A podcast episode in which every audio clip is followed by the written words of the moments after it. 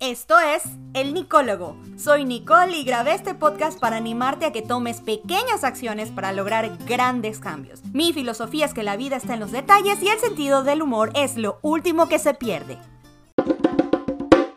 Antes de empezar, quiero darles gracias por escuchar este episodio del Nicólogo, episodio número 4, que en realidad era otro, pero tuve que hacer unos cambios ahí porque para mí era muy importante que este mensaje salga hoy, ya que mañana es el cumpleaños de mi abuelo y pues este episodio se lo he dedicado a él.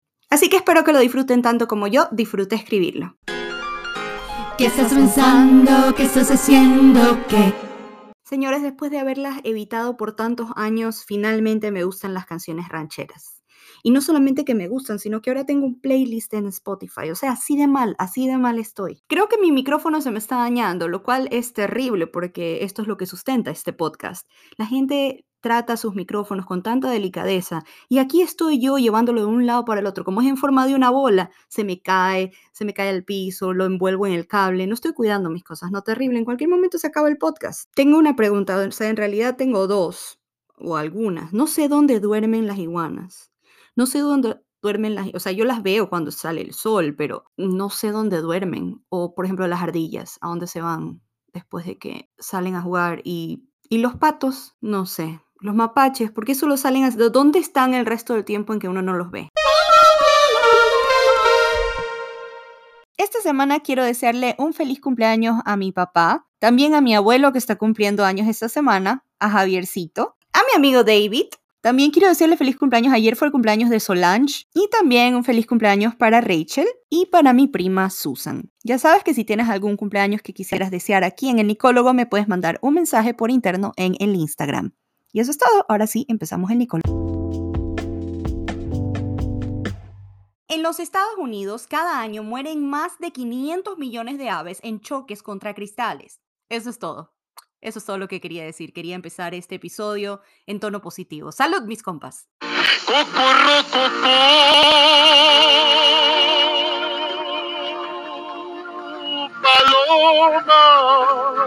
Las aves ni están ciegas, ni ven mal. E, es más, ellas ven hasta mejor que nosotros. Ellas pueden ver hasta los 700 nanómetros y esto incluye el espectro ultravioleta en su visión, que es algo que el ser humano no tiene. Ese dato fue para todas esas personas que quieren escuchar cosas científicas en mi podcast, Rodrigo. Me acuerdo mucho del búho de Harry Potter. Bueno, no era de Harry Potter, era de Ron. Era un búho medio bobolongo que se la pasaba estrellándose contra las ventanas o aterrizaba pésimo y se iba de oreja con todo y el correo. El que entiende, entiende. Entonces, si las aves tienen tan buena visión, ¿por qué no pueden ver las ventanas?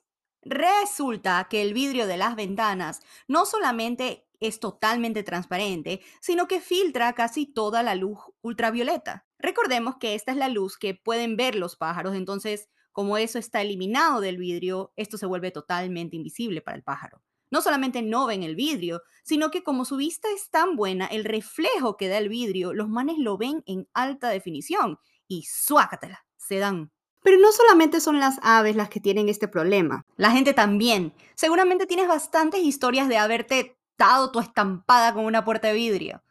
Pero el ser humano, a diferencia de los pájaros, aprende por experiencia. Entonces, si te das con el vidrio, ya sabes que está ahí. Y para la próxima, le das una esquivadita para no quedar mal. El pájaro, no. Pobre.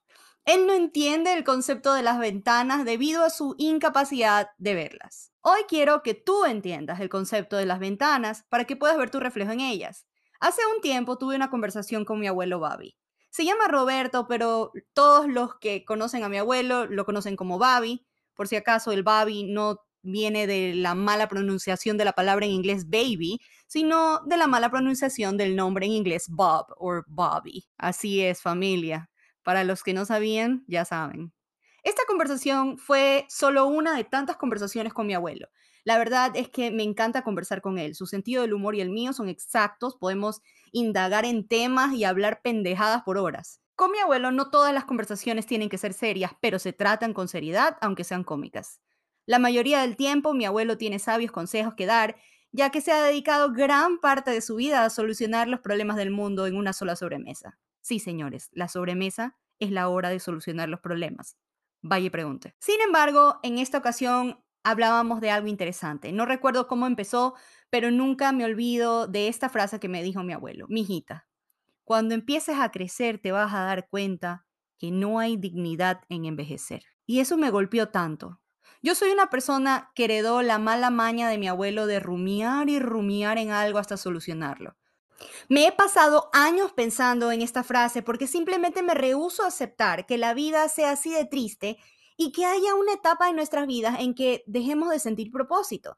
Así que después de pensarlo por tanto tiempo, he llegado a una conclusión. Miren, cuando tenía 18 años yo leí un libro que hablaba del reflejo de las ventanas y el reflejo de los espejos. En cualquiera de estos dos puedes ver tu imagen reflejada. La diferencia es que en las ventanas puedes calibrar tus ojos para ver a través de la ventana o calibrarlos y ver el sutil reflejo de tu cara. Durante nuestra vida, el espejo es nuestro mejor amigo. Vivimos bajo constante autoevaluación para ser la mejor versión de nosotros, como lograr y lograr y lograr y lograr cosas. Es constante trabajo y un constante estrés como si estuviéramos en una carrera por subir una montaña que no se acaba nunca. ¿Me explico? Vemos nuestro valor en nuestros logros, en nuestro trabajo, en nuestros comportamientos, en nuestras capacidades, en la manera que nos vemos y todo eso está bien durante esa etapa. Cuando nacen los hijos, y si no tienes hijos o no quieres tener hijos, esto también es para ti, solamente aguanta que le explique esto a los padres. Cuando nacen los hijos, nuestra fijación con el espejo se ve compartida. Ahora no solo eres tú y tú y tú y tú y nadie más que tú, como dice Pablo Alborán. Solamente tú.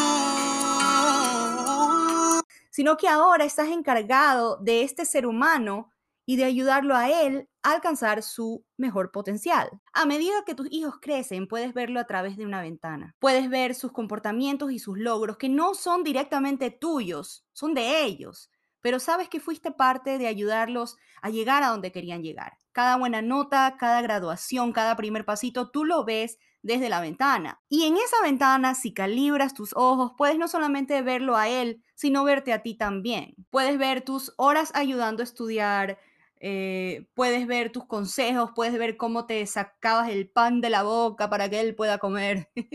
Esa frase nunca falta porque una mamá siempre sufrida. Y es aquí donde por primera vez descubres la capacidad de poder ver tu reflejo en una ventana. Por primera vez puedes calibrar tus ojos y ver tu valor en las cosas que has sembrado en otra persona, en las cosas que de pronto no tienen que ver directamente contigo, pero que vienen de ti. Este mensaje es para dos tipos de personas, aquellos que aún son jóvenes y aquellos que se sienten como mi abuelo aquellos que están empezando a ver la vejez aproximarse y que el reflejo del espejo, en vez de motivarlos, los empieza a deprimir o a veces hasta asustar. Si te estás empezando a sentir viejo, probablemente porque estás obsesionado con verte al espejo. Te ves al espejo y te das cuenta que ya estás retirado y ya no tienes nada que hacer. Te ves al espejo y te das cuenta que el cuerpo ya no te da para bailar como bailabas antes te ves al espejo y te das cuenta que la gente ya no voltea para verte como cuando eras joven, te ves al espejo y te das cuenta que ahora estás entrando a la menopausia y de pronto ya no puedes tener hijos como hubieras querido tener antes, te ves al espejo y te das cuenta de tu edad y comienzas a contar tus años en reversa. ¡Para, carajo! Quiero que te detengas hoy mismo. Deja de verte tanto al espejo. Quiero que entiendas que el lugar en el que tú estás es en donde todos los jóvenes luchamos por estar.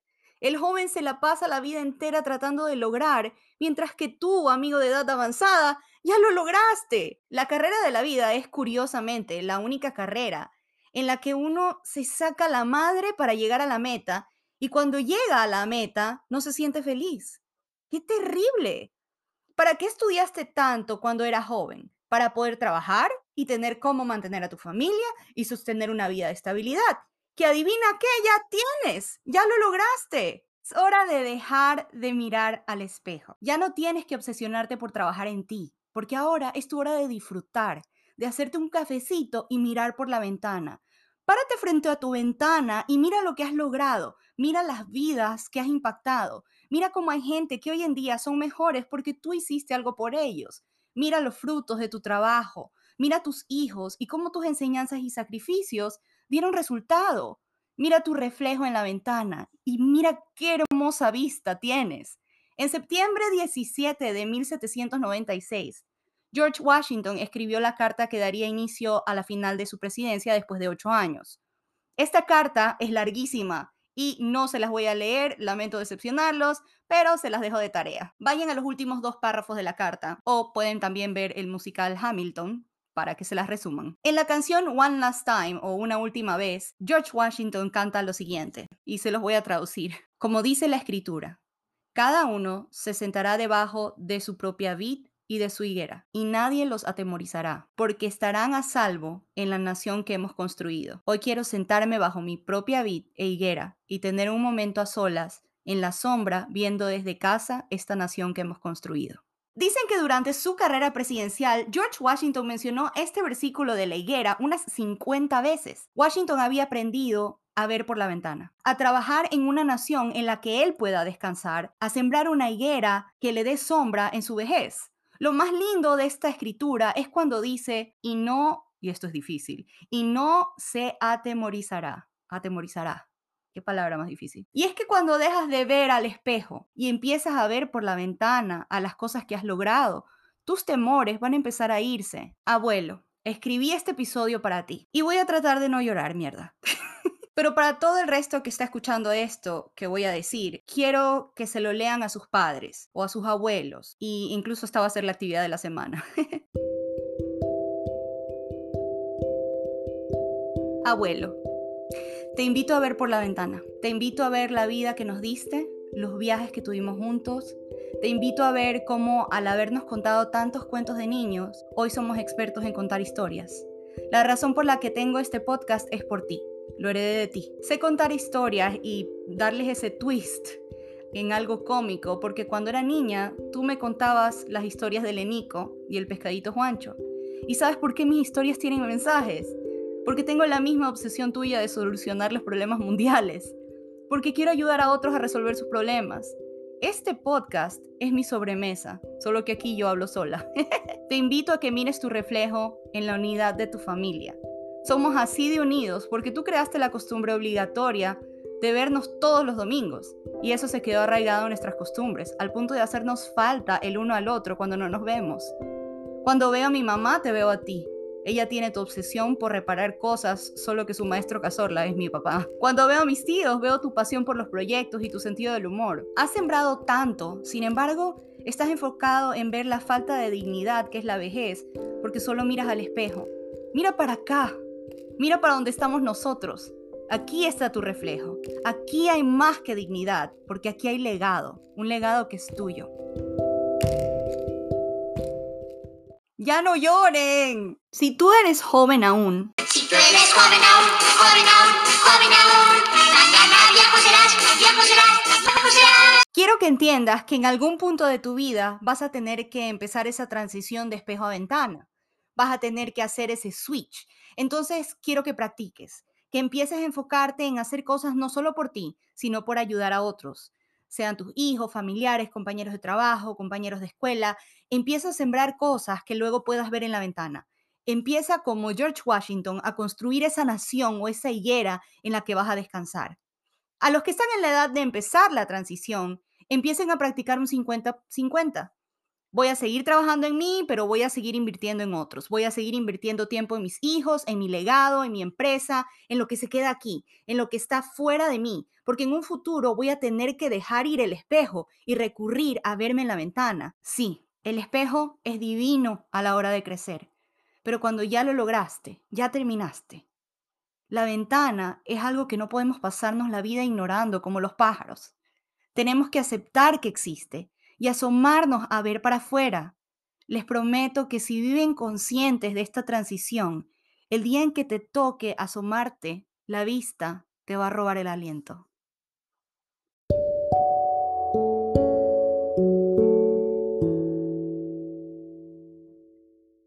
Bienvenidos al momento zen de este podcast en donde te doy una pregunta, una actividad y una afirmación para reflexionar esta semana. Tu afirmación es, Dejo ir cualquier sentimiento negativo sobre mí o mi vida y acepto todo lo bueno.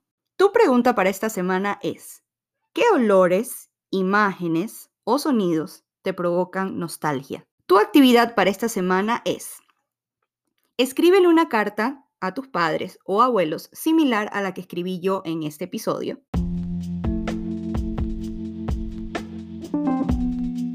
Eso es todo por hoy. Espero que hayan disfrutado de este episodio tanto como yo disfruté en escribirlo. Este episodio es muy especial para mí. Recuerden que eh, tengo mi Instagram para poder conversar, tengo la pregunta de la semana, tengo la afirmación de la semana y cosas en las que puedes participar comentando. Cuando no comentan, me siento como cuando mandas un mensaje de WhatsApp y te sale el visto, pero nadie te contesta.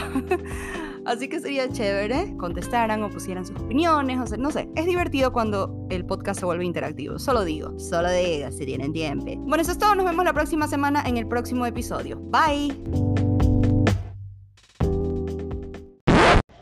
Bueno, chicos, Mijita, hazme un favor, ya coge a tus niños, ya, ya, ya, ya estuvieron suficiente tiempo aquí en la casa. ¡Oh, carajo, mierda! Oye, Roberto, ¿qué te has vuelto loco? ¡oh, carajo! Se volvió a caer Jean Paul, ¿verdad? ¿Cómo me quiere Pablo Al- Álvarez? Qué bestia. Qué buen amigo que es. ¿Cómo me quiere? Me tiene un cariño. ¡Loco! ¡A loco! Escúchame lo que te voy a decir, viejita. Esa Gloria Estefan, mira, ¿dónde te firmo que va a ser famosa? Viejita, te pido encarecidamente. ¿Pero qué, qué pasa? Haz el favor, ya, ya, ya, yo, yo me voy a dormir. Ya, ya, por favor, váyanse a su casa. Qué horror, ya estoy cansado. Este episodio de Nicólogo fue escrito por Nicole Trujillo, grabado en los estudios de su closet en West Palm Beach y traído a ustedes por medio de Anchor. Si te gustó este episodio, dale like, compártelo y suscríbete para recibir notificaciones de nuevos episodios.